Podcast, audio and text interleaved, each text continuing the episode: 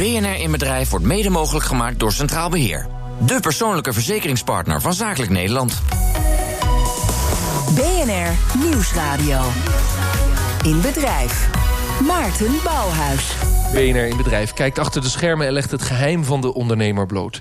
Deze week zijn we te gast bij Vencomatic Groep in Eersel. Het familiebedrijf levert wereldwijd systemen en producten voor stallen van pluimveehouders. Ze zetten vol in op innovatie in de sector die natuurlijk herstellende is van de fipronilcrisis en ondertussen een antwoord moet vinden op de stikstofcrisis. Genoeg redenen om hier naartoe af te reizen en in gesprek te gaan met Lotte van der Ven, CEO van de Vencomatic Groep. Fijn dat we bij jullie mogen zijn. Welkom. Kun je ons eerst uh, wat voorbeelden geven van concrete producten die jullie dus als groep uh, maken? Wij maken volière systemen. Dat zijn uh, systemen waar legnesten in hangen. Die zijn speciaal ontworpen voor legkippen. En die hebben we ontworpen om de hoogte van de stal te kunnen gebruiken. We maken legnesten, gewone legnesten, voor legkippen en moederdieren, de moeders van de vleeskuikens. En we maken huisvestingssystemen voor vleeskuikens. Dat doen we allemaal in Eersel warmtewisselaars. Daar gaan we straks uh, misschien nog even kijken.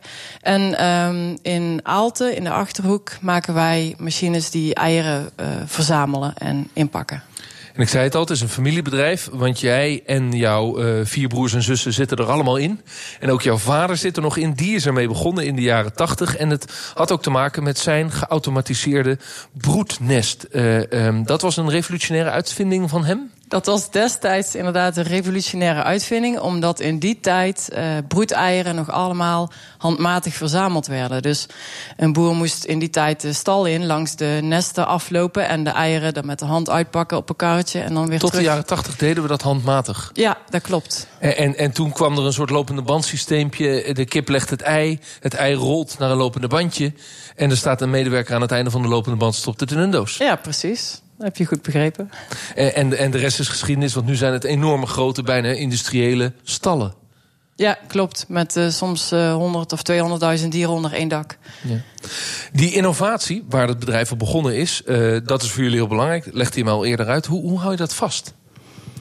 Ik denk dat het uh, innovatieve denken in onze genen zit. Dus uh, Spa uh, is de, de Willy Wortel van de familie.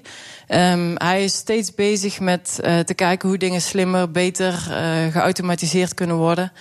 Um, en in de tijd dat het bedrijf is gegroeid, heeft hij mensen om zich heen verzameld die diezelfde denkwijze hebben. En ja, zodoende zit het in ons bedrijf verankerd. En van de vijf broers en zussen, is er ook eentje dan de innovator van jullie vijf? Ja, gelukkig wel. Onze jongste broer, die loopt, uh, vanaf dat hij kan lopen, roept hij ook al dat hij uitvinder wordt. Hij heeft inderdaad uh, industrieel ontwerp aan de TU gestudeerd. En hij is nu sinds een jaar of drie hier aan boord om uh, mee te helpen in de R&D-afdeling. Ja, ik ben benieuwd naar de innovaties en de, de manier waarop je dan als bedrijf ook naar een fipronilcrisis en een stikstofcrisis uh, het hoofd moet bieden en daar antwoord op moet geven. Uh, maar eerst maar eens even het bedrijf in. Waar ga ik als eerste stage lopen? We gaan als eerste uh, naar onze collega Victor van Wagenberg, productmanager bij een van onze laatste innovaties. Dat is de Eco-unit. Uh, en die staat hier uh, achter in de werkplaats uh, opgesteld. Daar worden ze opgebouwd, waarna ze op transport gaan. Dan mag ik op zoek naar die R&D-afdeling, want dat is dus zo belangrijk voor Vencomatic. En dan kom ik natuurlijk op een kantoor en daar staan de klassieke tekentafels... zoals de oprichter van het bedrijf ook uh, ja, de eerste uh, eierleg-units tekende op zijn tekentafel. Die staat overigens nog steeds bij de ingang in dit bedrijf. Maar tekentafels zijn computers en zijn niet zo spannend. En dus loop ik uh, op de Venco campus de productieruimtes in. En dat is enorm. Het is in de vorm van een ei. Volgens mij moet je het vanaf de maan kunnen zien dat het een ei is. Zo groot, honderden meters lang. In 2012 geopend door de koning. En daar ontmoet ik Victor van Wagenberg. Um, productmanager bij Vencomatic. En Victor, waar staan we hier voor? We staan hier uh, voor een eco-unit die net geproduceerd is en die uh, binnenkort naar een klant gaat. Een eco-unit. En uh, dat is een unit die de lucht circuleert in een stal? Ja, het is een, uh, een warmtewisselaar, een lucht-luchtwarmtewisselaar. Dus de minimumventilatie uit de stal gaat daar doorheen. En hij brengt ook weer lucht terug de stal in die dan uh, opgewarmd is. Nou, even voor mijn beeld. Die dingen kun je ook aan je huis hangen. Dan zijn ze ongeveer 1 bij een halve meter. hoe, groot, hoe groot is een, een luchtwarmtewisselaar van een, van een kippenstal? Nou, deze unit hier die is 10 meter lang. Of ik denk zelfs 11 meter lang. Er is een extra module voor. Hij is 2,3 meter breed. En de hoogte is hier ongeveer 2 meter. Maar er zijn ook nog grotere en ook nog één modelletje kleiner. En die installeert de boer achter de stal, om het even heel simpel uh, uit te leggen. En wat gebeurt er dan? Um, als de boer deze installeert in de stal, ten eerste wat er gebeurt... is dat hij in de stal een heel fijn klimaat voor zijn kippen gaat hebben. Uh, met heel weinig energieverbruik, dus een heel stuk energiebesparing.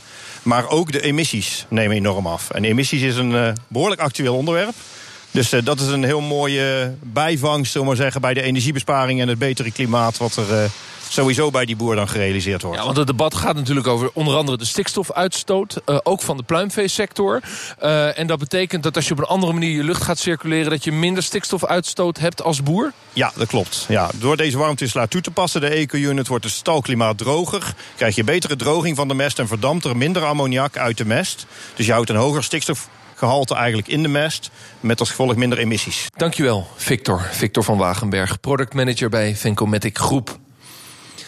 Vencomatic staat dus met zijn innovaties en de producten die ze leveren midden in de maatschappij. Want grote crises zoals fipronil, zoals stikstof, hebben ze voortdurend mee te maken. Dierenwelzijn en milieu zijn thema's die hier elke dag op het bureau liggen alle reden voor redacteur Karin Baks om even te bellen met Harry Hummels, hoogleraar ethiek en organisaties en samenleving aan de Maastricht University. Karin. Uh, Harry, um, misschien kun je ons eerst even uitleggen. Jij focust je veel al op bedrijven die oog hebben voor de ander. Zou je eens kunnen uitleggen aan de luisteraar wat je daar precies mee bedoelt? Allereerst kort. Ja, ja, uh, in samenwerking met de Goldsmithing Foundation heb ik uh, afgelopen jaar onderzoek gedaan naar bedrijven die zeer maatschappelijk verantwoord zijn, duurzaam zijn, maar dat niet alleen maar doen vanuit een eigen visie en gedrevenheid van de onderneming, maar juist een bereidheid heeft om te luisteren naar de klant de medewerker, de samenleving. Ja, want in dit licht uh, viel jou uh, Vencomatic ook op, het uh, bedrijf waar we te gast zijn deze week. kun je uitleggen waarom? Ja, ik vind het een heel mooi bedrijf. Aanvankelijk, moet ik je zeggen, had ik, voordat wij elkaar spraken over deze onderneming, had ik niet zo door dat de eieren die ik hier zelf in de kast heb, rondeeleieren, ook van de Vencomatic groep afkomstig zijn. Um, het is een onderneming die niet heel breed bekend is in Nederland. Uh, maar ongelooflijk mooie producten heeft. Zowel als het gaat om nou ja, het, het beschermen van het dierenwelzijn. Als inderdaad gewoon het produceren van kwalitatief hoogwaardige producten. En we vragen ook altijd uh, elke week: wat is nu de vraag die we uh, zouden moeten voorleggen aan dit bedrijf als we hier te gast zijn? Uh, eigenlijk heb jij er twee, hè? Ja, ik heb er twee. Laten we met de eerste beginnen. De eerste is dat ik mij. Ze werken natuurlijk heel sterk met. Uh, uh, het is een business-to-business bedrijf. De grote vraag is: ze lopen voorop in de vernieuwing. Ze hebben prachtige innovaties, maar leiden die innovaties er nu toe dat uh, de klanten van Vencomatic nu vooral moreel of vanuit dierenwelzijn gezien heel goed gaan scoren als ze de innovaties adopteren die Vencomatic in de, in de markt zet? Of hebben ze er ook uitdrukkelijk financieel voordeel bij? Is het nu zo dat Vencomatic producten levert die de klanten van Vencomatic, de business-to-business klanten, dat die nou echt beter gepositioneerd zijn en daardoor uiteindelijk een vliegviel voor uh, toekomstige business genereren? Interessante vraag. We gaan het uh, ze voorleggen. Uh, de tweede uh, gaat in op uh, de wereldwijde spelen die ze eigenlijk zijn. Want jij vroeg je daar nog wel af bij hoe ze die internationalisering inzetten. Wat we constateren is dat dit een onderneming is die met name voor de export werkt. Dit is een onderneming die heeft vestigingen all over the place. Um, onder andere in Brazilië. En ik was toen wel heel benieuwd naar de mate waarin zij daadwerkelijk ook samenwerken met hun klanten in Brazilië om dit soort dierenwelzijns- en duurzaamheidsinnovaties uh, te laten adopteren. Want het is natuurlijk zo dat er hier in Nederland nog heel veel te verbeteren is, maar kan je vertellen.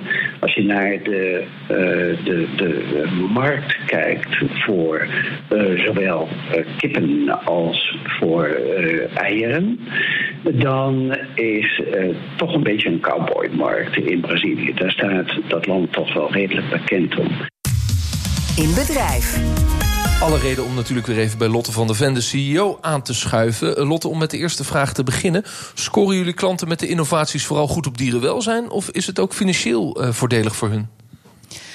Nou, dat is juist de uitdaging voor een bedrijf zoals wij. Wij hebben als missie om de pluimveehouderij wereldwijd te verduurzamen. Niet alleen in Nederland, maar wereldwijd te verduurzamen.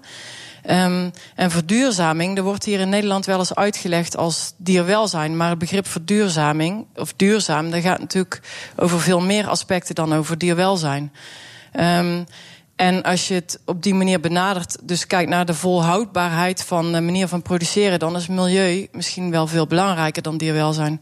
Maar het is onze taak als bedrijf om ervoor te zorgen dat het uh, onze nieuwe systemen, onze ontwikkelingen scoren op en dierwelzijn en bedrijfseconomische aspecten en milieu. Is dat zo moeilijk om te combineren, dat milieu en dat dierenwelzijn? Ja, dat is vaak uh, een uitdaging om te combineren. waar omdat... komt dat dan door? Kun je dat concreet uitleggen? Dierwelzijn gaat vaak gepaard met meer ruimte voor dieren en het altijd beschikbaar hebben van strooisel bijvoorbeeld. Terwijl we weten dat het altijd beschikbaar hebben van strooisel ook leidt tot meer ammoniakuitstoot. Dus um, wat wij hebben gezien is dat bijvoorbeeld de milieukeurnormering werd aangepast voor de trager groeiende kuikens, zodat deze nog steeds in het milieukeur vielen, maar wel meer stikstof en meer uh, fosfor, fosfaat mochten uit. Dus de trager groeiende kuiken die bijvoorbeeld uh, de dierenactivisten heel graag willen? Die is minder goed voor het die milieu. Die is minder goed voor het milieu en warmt de aarde uiteindelijk sneller mee op. Dat je ook meer CO2 ja, als je het heel ver uh, doordenkt, inderdaad. Als we allemaal evenveel vlees zouden willen blijven eten... en al die kippen moeten langzamer groeien en meer voer eten... want dat doen ze nou eenmaal, dan zou dat een bijeffect zijn. Tweede vraag. Jullie zijn ook actief in Brazilië, een van de grootste productiemarkten voor kippenvlees in de wereld. Het land staat nou niet echt bekend om, uh, laten we zeggen, de diervriendelijkheid. In welke mate zouden jullie ook samen met klanten in Brazilië dat dierenwelzijn dan kunnen verbeteren? Nou, dat is eigenlijk heel leuk uh, dat we een paar maanden geleden uh, iemand hebben ontmoet die daar de eerste, uh, de pionier wil zijn op het gebied van dierwelzijn bij legkippen. Er zijn natuurlijk al wel enkele stallen ingericht met loslopende dieren, loslopende leghennen in traditionele legstallen. Maar deze man wil de eerste zijn die volières naar Brazilië gaat brengen. Die heeft ons opgezocht en wij zijn nu samen aan het kijken hoe we een soort proefstal kunnen inrichten, zodat we ook de lokale overheden kunnen uitleggen dat daar speciale uh, wetgeving en regelgeving voor nodig is. Um, die bijvoorbeeld ook toestaat dat je dieren in de hoogte mag houden en toch dierwelzijn en is dat dan een innovator met een grote zak geld die dit doet, uh, laten we zeggen, om het verbeteren van kwaliteit en dierenwelzijn? Of is, zit er voor hem ook een business case achter? Dat, dat hij denkt dat hij met die duurdere eieren uh, ook handel kan maken in Brazilië? Beide. Beide. Dus hij wil natuurlijk een goede boterham verdienen, maar hij is ook uh, voornemens om de eerste te zijn die daar dierwelzijn gaat brengen in de consumptie-ei-industrie. Onderdeel van, van jullie gedachten over dierenwelzijn en milieu is de Rondeelstal. Een speciaal ontworpen stal waar jullie er zelf een aantal van bezitten en exploiteren. Is ook het idee om dat internationaal uit te rollen? Dat zou heel mooi zijn als de rondeelstal ook in andere landen geadopteerd ging worden. We hebben er één in China staan, sinds twee jaar. Er is ook wel interesse uit andere landen. Um, het is rondeel is bij ons natuurlijk een klein beetje een vreemde eend in de bijt. Want we zijn daar uh, eieren aan het produceren. En uh, we hebben daar met retail te maken. Dat is niet echt onze core business, zeg maar. Dus Ehm, we zijn niet eh, heel actief bezig met vermarkting van rondeel. Terwijl het dat meer een eigenlijk. soort voorbeeldcasus eigenlijk. Ja, precies. Terwijl het dat eigenlijk wel zou verdienen. Ja. De pluimveesector in Nederland heeft natuurlijk zwaar gehad met de fipronilcrisis. Eh, Maar jullie waren voor die crisis eh, al bezig met innovatie tegen bloedluis. Ja, Hoe ziet dat eruit? Onze oplossing voor bloedluis is een eh, zitstok eh, met eh, twee kabeltjes aan de onderkant, waar een klein stroompje door loopt, elektrische stroom, zodat die bloedluizen worden afgedood op weg naar de kip toe. Zo'n innovatie is een ingewikkeld en lang proces geweest. Dus ik denk al acht jaar geleden ingezet, al lang voor de fipronilcrisis Nederland op zijn kop zette. En wordt die zits, zitstok nu door alle stallen afgenomen? Bijna wel, ja. In Nederland sowieso. Ehm, ik geloof dat de afgelopen jaar van de volière stallen die wij hebben uitgeleverd, ongeveer eh 25% was uitgerust met die. Dus die fipronilcrisis van twee jongens uit Barneveld was voor jullie een blessing in disguise. Ja, ik zou het geen blessing durven noemen, want het heeft ontzettend veel ellende voor eh, veel van onze klanten, of voor een aantal van onze klanten betekend. Ehm, maar het heeft wel het probleem heel duidelijk op de kaart gezet. En eh, ja, in dat opzicht heeft het ons misschien geholpen. Dan nog even naar het stikstofprobleem. Heb je daar een oplossing voor gevonden? Lees, hoe kunnen we nou zorgen dat de pluimveesector minder stikstof gaat uitstoten... waardoor we weer kunnen gaan bouwen bijvoorbeeld in Nederland? Nou, wij benaderen problemen, of wij proberen problemen op te lossen vanuit de leefomgeving van de kip. Je kunt ook veel doen met bijvoorbeeld voersamenstelling of eh, misschien op andere manieren. Maar wij proberen het door middel van klimaat vooral en door het mest te scheiden van de dieren. Hoe eerder je mest droogt nadat het eh, eh, geproduceerd is, hoe eh, beter je in staat bent om de ammoniakconcentratie terug te dringen. Dus wij proberen dat te doen met warmtewisselaars. Die ontwikkeling hebben we ook al twintig jaar geleden ingezet. Nu hebben we de nieuwste ehm, variant afgelopen jaar naar de markt gebracht. Nou, die hebben jullie gezien bij Victornet. En daarmee zijn we in staat om weer een slag te maken in ehm, de terugdringen van ammoniak. eh, uitstoot en eh, fijnstof en CO2-gebruik. Vencomatic is uiteindelijk natuurlijk gewoon toeleverancier in de pluimvee-industrie. Volières, grote etages waar de kippen op stok zitten in de stallen. Dat staal en het maken van die volières, dat doen ze zelf. Sterker nog, ze hebben een eigen staalfabriek. Wil van der Linden is daar productieleider en ik mag even met hem meelopen. En dan loop ik binnen bij een grote productiefaciliteit... waarin ik het staal eh, op grote pallets op de grond zie liggen. Ongeveer 1 bij 1,5 meter. Heel veel robotisering met van die klassieke hekken om me heen. En machines die uit die stalen platen deelonderdelen maken... die dan moeten leiden tot de huisvesting voor het pluimvee... en natuurlijk de impactmachines die Vencomatic maakt. Daar ontmoet ik Wil van der Linden, productieleider. We staan hier naast jullie nieuwste machine. Wat doet die? Hij staat hier bij een eh 6 kilowatt eh, fiberlaser. En deze fiberlaser die eh, snijdt met een laserstraal op hele hoge snelheid onderdelen in een 2D-formaat. Die wij later gaan omzetten naar een 3D-formaat. En hij kan daar ja, uren achter elkaar. Dus er zit een grote automatisering bij. Waarbij de platen die je net noemde van 3 bij 1,5 automatisch naar de machine worden gebracht. En de producten die klaar zijn, nog steeds in 2D-vorm, ook weer automatisch teruggebracht worden naar de machine. En dat betekent dus dat de eerste machines waar we langs liepen... daar wordt geponst, daar wordt het eigenlijk uitgedrukt. Dat kun je je nog voorstellen. Maar tegenwoordig doen we dat gewoon met laser. Ja, dus eh, de oude machines die je gezien hebt, relatief oude machines, die hebben een gereedschap om een gat te maken. Eh, en we hebben dus verschillende gereedschappen nodig om de verschillende vormen in het eh, product kwijt te kunnen. Maar deze machine heeft maar één gereedschap, dat is de laserstraal. En die kan alle vormen maken die alle andere machines ook kunnen maken, maar dan met heel veel gereedschappen. Je zei tegen mij, ik wil bij de productiefaciliteit best de radio uitzetten voor jullie... maar de herrie kan ik niet wegnemen. De collega's hier werken acht uur per dag in het geluid van deze, van deze staalfabriek. Ja, dat klopt. Die hebben dan wel eh oorbeschermers in. Hè? Dus iedereen die eh, heeft oorbeschermers, veiligheidsschoenen. Veiligheid staat eh, hoog in het vaandel. Dus we doen er alles aan om mensen in een veilige omgeving... en in een prettige omgeving en met veel ledverlichting te kunnen laten werken. Wil neemt mij mee, want met platte stalen platen zijn we er natuurlijk nog niet eens. Sterker nog, we moeten ook nog de stap maken van 2D naar 3D. Aan de rechterkant staan twee jongens rustig te werken. En links staat de Cobot. Die doet eigenlijk hetzelfde werk. Maar daar is de mens ehm, ja, eigenlijk al vervangen door een, eh, door een machine. Wat maken ze, Wil? Wij maken hier eh, het eh, 3D-product, wat uiteindelijk eh, naar eh Prins gaat voor de impactmachines of naar Vencomatic voor de huisvestingssystemen. Ehm, dus we beginnen altijd met een 2D-uitslag die van de vorige hal is afgekomen. roepen een programma op wat bij het product hoort. En gaan vervolgens uh, wat wij noemen kanten of zettingen maken... die uiteindelijk ervoor zorgen dat we een 3D-product te pakken hebben. Ja, dus je hebt een plaatstaal van, van een meter of drie, die is, die is lang gesneden. En dat is 2D en daar maak je 3D van. Zodat je dat uiteindelijk aan elkaar kunt maken. Uh, met boutjes en moertjes stel ik me zo voor... tot een inpakmachine of huisvesting voor het pluimvee. Dat klopt. Is het voor Vencomatic belangrijk dat ze deze staalproductie... en, en, en dit productiewerk in eigen huis hebben? Want dat zou je natuurlijk ook kunnen uitbesteden. Zeker. Zeker in de regio kun je heel goed uitbesteden. Hè, want we hebben hier in de omgeving wel 30 uh, metaalbedrijven. Wij hebben het voordeel dat we uh, daardoor niet afhankelijk zijn van de buitenwereld door het zelf te doen.